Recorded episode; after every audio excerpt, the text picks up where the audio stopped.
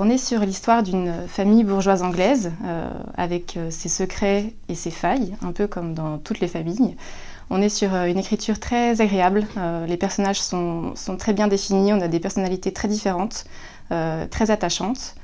On n'est pas sur une histoire euh, très sensationnaliste, euh, il n'y a pas beaucoup de rebondissements et pourtant euh, finalement on ne s'ennuie pas tout au long de la lecture. Euh, il ne faut pas en fait s'attendre à des péripéties très haletantes, mais, euh, mais finalement, je pense que c'est pas plus mal pour une fois d'être sur, euh, sur des, chapitres plutôt, plutôt simples, une histoire simple, sans se dire mais qu'est-ce qu'il va se passer après, sans avoir à chaque fois la peur au ventre de, de quelque chose d'horrible qui va se passer, parce qu'il ne se passe rien d'horrible. On est vraiment sur le, le, récit d'une famille et,